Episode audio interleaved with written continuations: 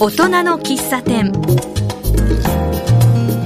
人の喫茶店はこの街を明るくする、元気にする、そんな活動をされている方にお話を伺う番組です。今回はマスターの私橋爪徹が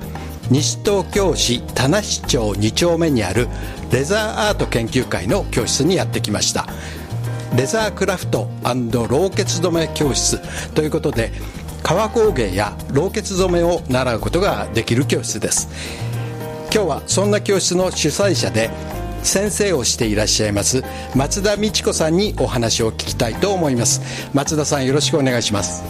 はい、レザーアート研究会の松田美智子です。よろしくお願いします。はい、今教室の中にいるんですけれども、電気もたくさんついていて、とても明るい綺麗な教室なんですけれども、染色したり細かい作業したりするので、明るくないとちょっとやりづらいもんですから、まずここを作るときに明るい、見やすいってことを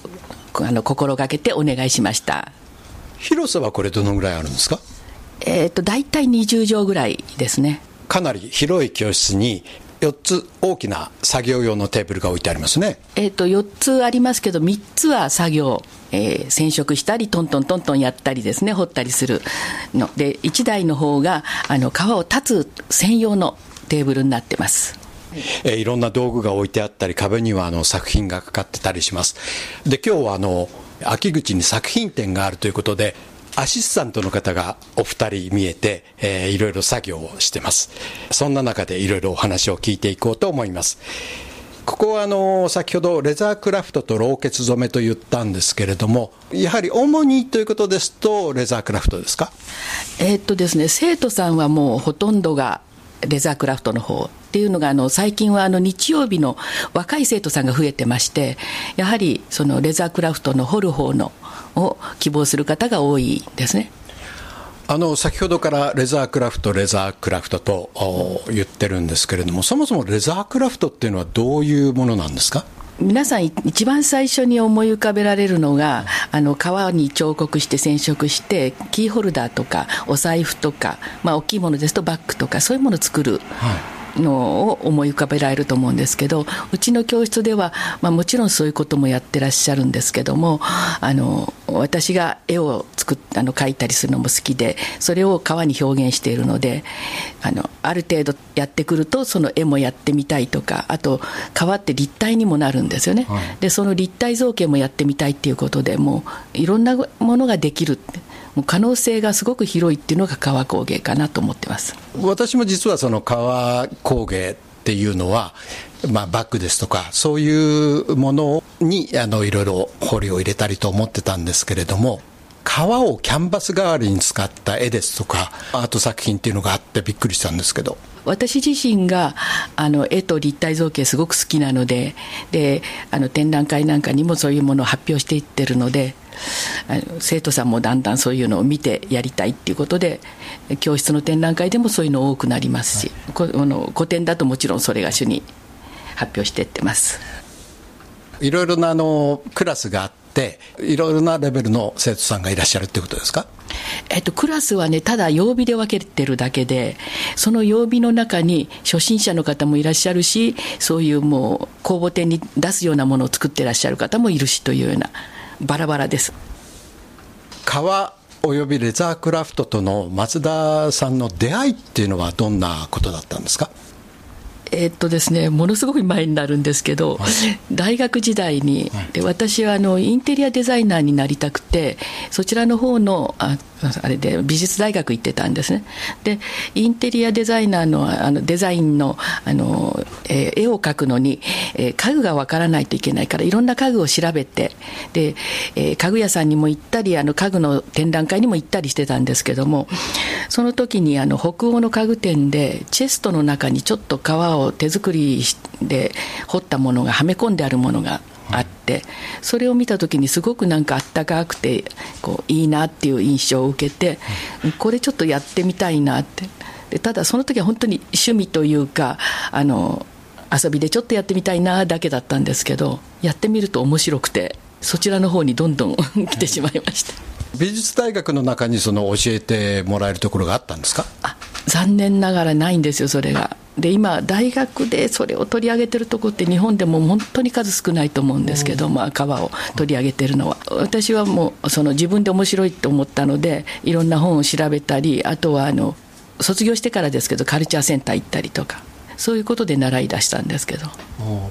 でも今からその振り返ってみるとその時、まあ、何か面白いなと感じたわけですけれども、それはどういうところに惹かれたんでしょう。そうですね、もう単純にただそこらあたりがすごくやっぱり手作りだったからかあったかいって感じがしたんですよね。で細工してあるものを見てなんかできるんじゃないかなっていう気がちらっとしたもんですから、そういうことから始めてしまったという感じです。その図柄は何だったんですか。動物とかそういうものだったんですか。じゃなくてパターンのような感じでしたね。幾何学的なパターンというか、はい、じゃあ最初の出会いが良かったんですね。そうですね、そっちの方へどんどん行ってしまって川の魅力にもう取りつかれてっていう感じだから、まあ良かったのかなと思ってますけどこの教室の生徒さんたちというのは作品としてはどういうものを作られる方が多いんですか。やっぱり自分が持つお財布とかバッグとか作る方多いんですけど、でさっきお話したように それをずっとやってるともう一つ上に絵をやってみたいとかで、あとは動物なんかで絵にしてもいいようなものを自分の持つものに作ってるような人もいますし、でも本当に可能性がすごい広いので何でも作れるみたいな感じでやってますね、いろんなものを。先ほどお話したお二人のアシスタントの方がいらっしゃるんですが、はい、ちょっとお話聞いてもいいでしょうかね。はい、はい、どうぞ、はい、すみません、はい、作業中にちょっとお話いいですか、はい、お名前を。私森田と申します、はいはい、もうこの教室に通われて長いんですか。長いです。先生が教室始められた翌年あたりぐらいからもう通ってますから、はい、もう10年ですね。10年ですか。その頃は田無駅前まだリミンなんてなかったでしょうね。そうですね、はい、まだ本当にまあ、昔の古い街並みだけの感じでしたね。今ご自分の作品として作ってらっしゃるのはどういうものを作ってらっしゃいますか。今はね学園っていうんでしょうか、絵をやっぱり先生のところで教わりながら老血ではなくて彫って染めていくというちっちゃな額を今作っております。絵のテーマは何なんですか。今バラの花なんですよ。ちっちゃな壺に生けられた2輪のバラの花が、はい、可愛らしい額絵です、はい、いいですね。ぜひ見てみたいと思います。じゃあ来年の教室展でお出ししようと思います、はい、ありがとうございます。もう一人のアシスタントの方は、どうもシャイな方らしくてですね、どこか引っ込んでしまいましたのでもう一度先生とのお話に戻ろうと思います。よろしくお願いします。よろしくお願いします生徒さんたちの作品のテーマ、先ほどバラの花とかお話が出ましたけれども、それはどうやって決めるんですか。もうそれはご自分がやりたいということで、今の方でしたらバラの花でやりたいとかで、他のお花の人もいるし、あと動物だとか、だから自分がなんかこういうものやりたいって相談されていろいろ図案から相談していく場合と、あとはこれをやりたいって思ってらっしゃる方と、はい、家に飾ったり、あるいはプレゼントにしたりとか、いろいろな使い方もできますよね。そうですね、バッグにしても差し上げるっていうのでなんか機器として作ってらっしゃる方もいらっしゃいますから、はい、そうですね、はい、それではですね、ここで音楽を一曲聴きたいと思います。いつもゲストの方にリクエストをいただいているんですけれども、今日は何にしましょう。ですね、私割と音として日本的な音とか東洋的な音が好きなんですね。ですから二胡ですとか、あとお琴の音ですとか、そういう音が好きなので、今日はじゃあお琴で瀬音という曲をお願いします。わかりました。それでは瀬音をおかけしましょう。大人の喫茶店、今日は西東京市田無町2丁目にあるレザーアート研究会の教室にお邪魔して、先生の松田美智子さんにお話を聞いています。松田さんは作品展を日本全国で開いていますけれども、思い出に残る作品展あるいは展覧会ってありますか。展覧会もうすべてそれぞれ思い出があるんですけども、はい、ですね、今ふと浮かんでるのは2つで、1つは八ヶ岳の、はい、八ヶ岳高原ロッジっていうホテルで展示をした時なんですけども、その時に桜の大きな絵を飾ってたんですね、はい、そしたら別荘の方が見にいらして、で気に入ってポンと買ってくださったんですけど、うん、でその方が作者に会いたいということで、私も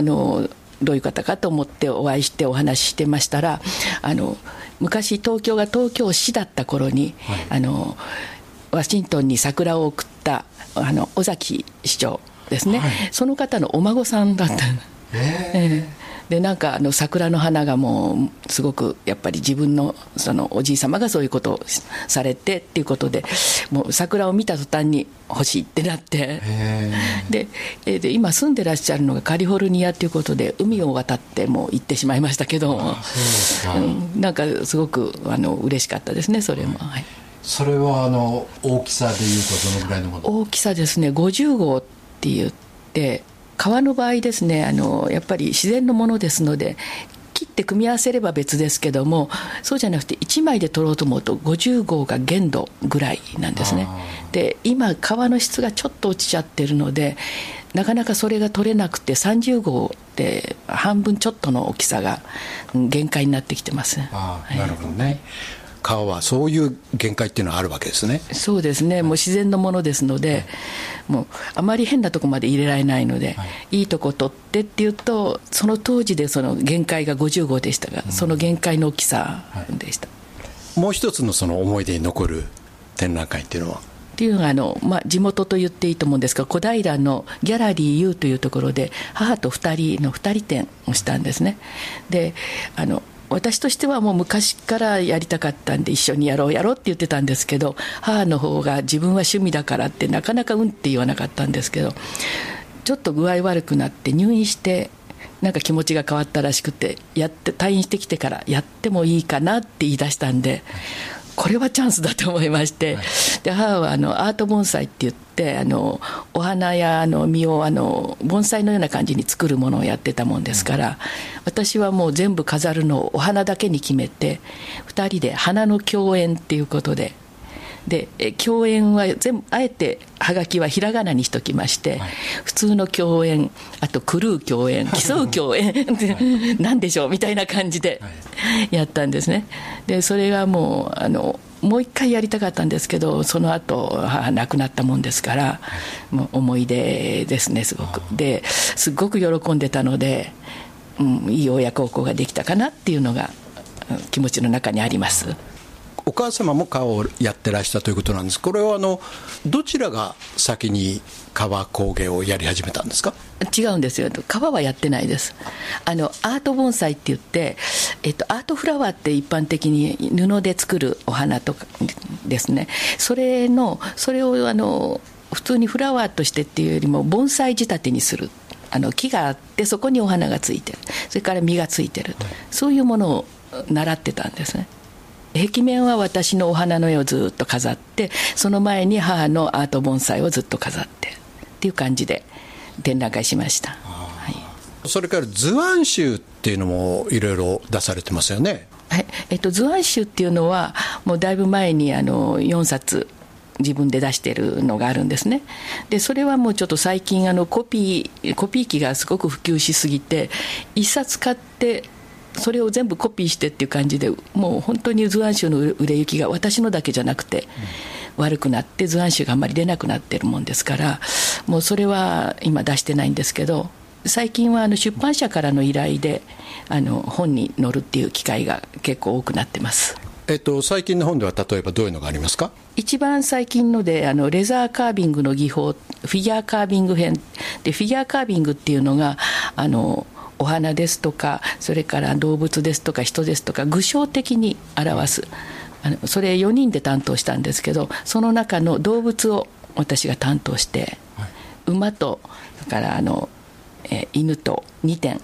その全部作り方から、はいはい、完成の写真まで載ってます、はい、出版社が株式会社スタジオタッククリエイティブ、はいはい、最近ここ の出版社からの依頼が多くて、6冊7冊だったかな、ここから、うん、もう出てますね、私が の作品が載ってるものが。あ、そうですか。はい、今お話にあった、レザーカービングの技法という本は本屋さんに行けば、まあ、棚にあるかもしれないし、もちろんオーダーすれば取り寄せてもらえるということですよね。そうですね。それからあとアマゾンなんかでも、もうありますから扱ってます、はいはい、そうですね、はい、それから秋口にはインターナショナルフェデレーションオブレザーギルド賞という、賞のコンテスト部門に参加されるんですか？はい、今年は生徒の一人も一緒に行きますあ、そうなんですか、はい、でこのコンテストはどういうものなんですか？ですね、これはギルドっていうと職人組合みたいな感じなんですけど、アメリカの、大きい州には2つも3つもあるんですけど、州に1つぐらいギルドっていうあれが集まりがあって、皆さん勉強会したり話し合いしたりしてよく集まってらっしゃって、でそれの全米で集まって一つ組織があって、そこが主催して、で毎年ホストするところが違うので毎年開催場所が変わるんですけど、で、そこで一応コンテストの部門と、それから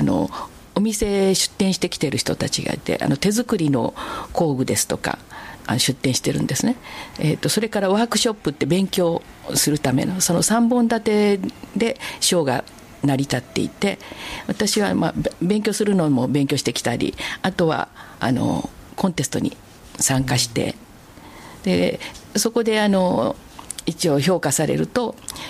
アメリカですので1位がブルーリボン、はい、で2位がレッドリボン、3位がホワイトリボンということでリボンいただいて来れるんですね。そうなんですか、今年はどこで開催されるんですか？今年はアメリカの、テキサス州のフォートワースというところなんですね、はい、でフォートワースって材料屋さんって言ったらいいのかな、材料屋さんっていうとちっちゃく感じるんですけど、その大きなとこがあるんですけどね、そこのタンディ社っていうんですけど、そこの本社があって、もうなんか体育館のようなお店らしいんです、大きくて。でそこへ行くのも楽しみですし、そこに併設されて美術館があって、アルスツールマンって川の堀の世界ではとっても有名な方なんですけど、もう亡くなられた方で、その方の美術館もあるので、それも見に行きたいなと思ってますし。テキサスっていうのはその革の本場っていうことなんですか？そうですね、一番、今盛んだと思いますね、はい、牛とかね、たくさん昔から飼ってますよね、カウボーイだったり。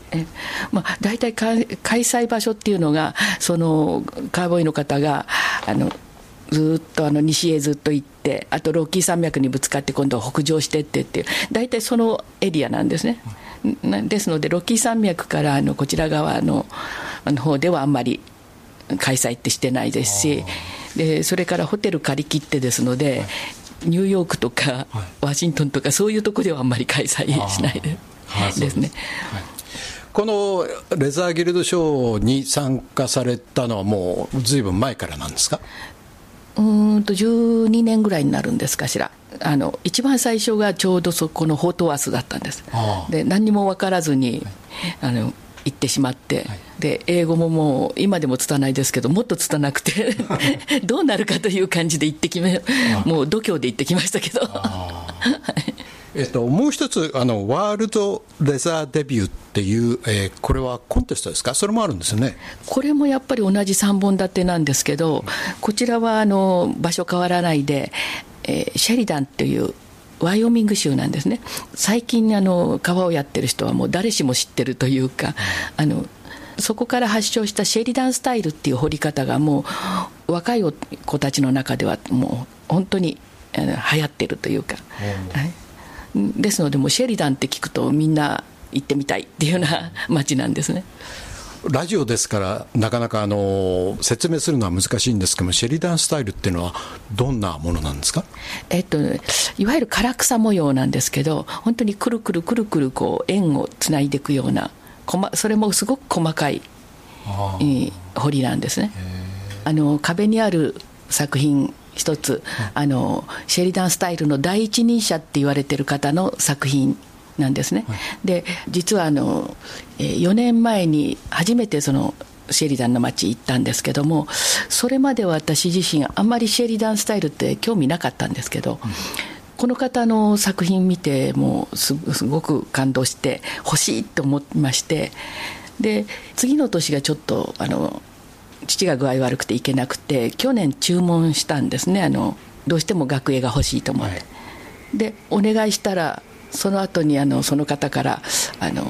オーダーじゃなくて私の作品と交換でどうだろうかって言ってくださったもんですから、はいはい、もうこちら大感激で、はい、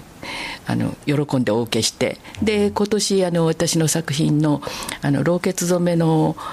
しだれ桜を持って行って、はい、交換してきた作品なんですよ。ああそうなんですか、はい、第一人者の方、はい、なんていう方ですか？ジム・ジャクソンさんという方です。そうですか、はい、ジム・ジャクソンさんの作品ということですね、はい、もう一生の記念ででこのコンテストにも参加されるってことですよね。今年も参加してきました。あと去年もで今度行くとこもそうですし、それからこの今お話ししてるシェリダンのワールドレザーデビューもそうなんですけど、部門がいくつもあるんですね。で私はそういう彫りをしていないもので毎年出してるんです。それで結果はどうなんですか？今年は残念ながら2位でああでもすごいですね、2位っていうのはね、はい、去年はブルー1位取れたんですけど、連続、行きたかったんですけどちょっとやっぱり、どっちかっていうと部門が少ないのでこちらの方がリボン取りにくい。あでも着々とあれですね、お名前がインターナショナルになってきてますね。だと嬉しいんですけどすごいと思います。まあインターナショナルから今度は一挙に地元の話になるんですけれども、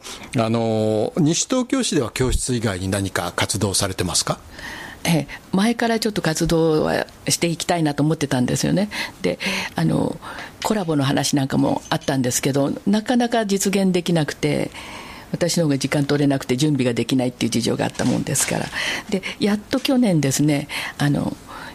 エクラアニマルさんとコラボで、はい、キャラマルくんのキーホルダーを作って、はい、でそれに色を塗るっていうようなことを子どもたちにしてもらおうっていうことを市民祭りでしまして、はいはいうん、結構お子さんたちみんなすごく楽しそうに色を塗って、随分たくさんの方が参加してくださいました。それは今年もやられるんですか？まだちょっとお話相談してないんですけど、日程他のものとぶつかってなければ絶対やりたいですね、はい、お教室とそれから松田さんご自身の希望も含めて今後の目標っていうのはどういうことでしょうか？ですね、今続けている外国のコンテストに参加していくとか、それはもうこれからもどんどん、やっていきたいなと思ってるんですけども、あと地元の活動を今年できるかちょっと難しいんですけど、そういうようなお祭りですとかなんかを他の方と地元の仕事をしている方とうまくコラボしていけたらなと、で参加していけたらいいなと思ってるんです、はいはい、世間話になってしまうかもしれませんけれど、今この教室にも動物の学装っていうんですか、まあ、馬があったり、はい、猫があったり、はい、犬があったり、犬と猫も松田さんの作品ですか？ですね、壁にある猫と犬は私の作品です、はいはい、それから正面の方ですね、馬はアメリカの作家の方からいただいた方のものなんです、はい、アメリカの馬ってことですね。結局向こうの方は身近にいるから、は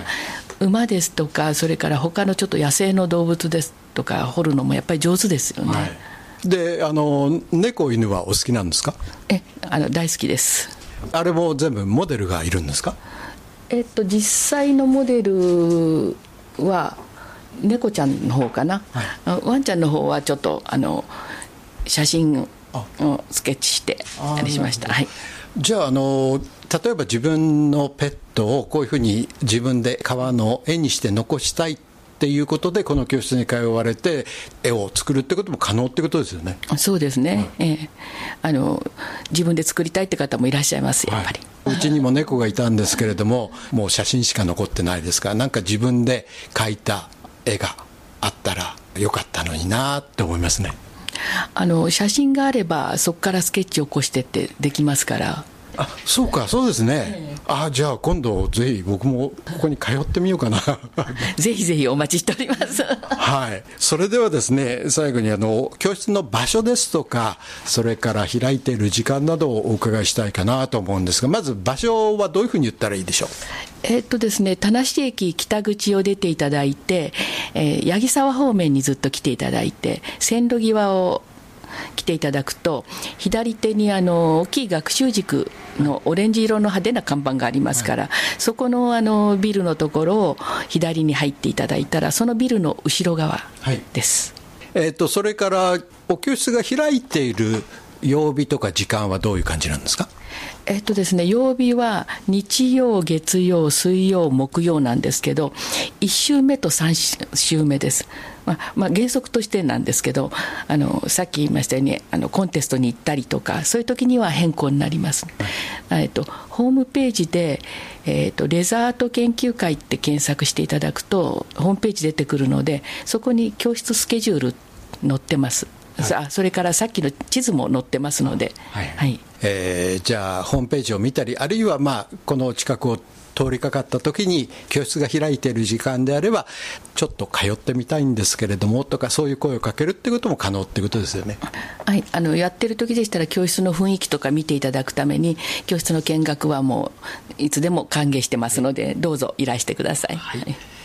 はい、今日はどうもいろいろありがとうございました。こちらこそありがとうございました。